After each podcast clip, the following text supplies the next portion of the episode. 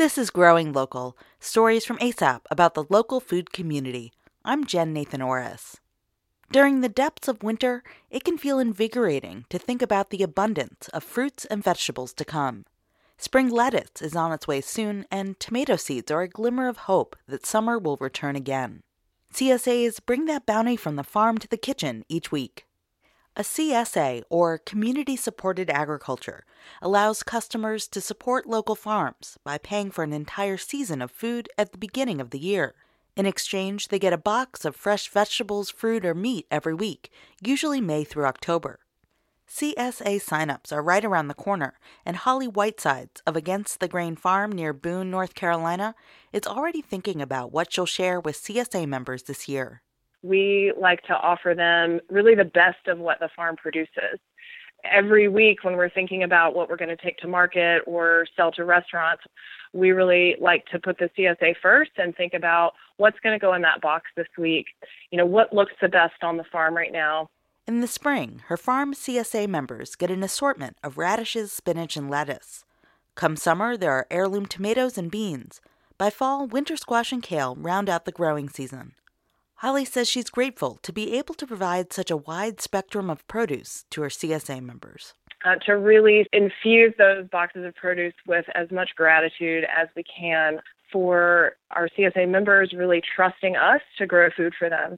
I mean, that's a really awesome and amazing responsibility as a farmer and one that we we definitely don't take lightly because people are really saying, "Hey, with this money, I believe in what you're doing and I also trust you to provide produce for my family.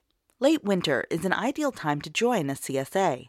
Not only are there fruits and vegetables to look forward to in spring, summer, and fall, but winter is a time when farmers need support. They're purchasing seeds, fixing or buying equipment, caring for livestock, and deciding when to plant each crop. The CSA really helps bridge that gap from season to season by having that income early on, in addition to, to helping us cash flow our farm it really helps us plan our crops. Holly is also planning community events to help build connections between CSA members and the farm. Usually in September, we have like kind of a little harvest festival, and it's just for our CSA members. So they can come out and see the farm, and we take them on a little tour and answer any questions that they have, um, and then feed them pizza from ingredients that the farm produced that season. And it's a way that we really enjoy letting CSA members meet each other and have their own special relationship with the farm. Members can also volunteer at the farm and connect with each other at the weekly pickup spots. Oftentimes, belonging to a CSA inspires people to cook more and be more creative with their meals. The CSA invites like a little bit of adventure because there's some vegetables you might not be familiar with. And the CSA definitely invites a home based routine of eating and cooking. If eating more fruits and vegetables and supporting local farms are on your list of goals this year, investing in a CSA can be a jumping off point. This January, ASAP is publishing a new guide that includes resources about CSAs.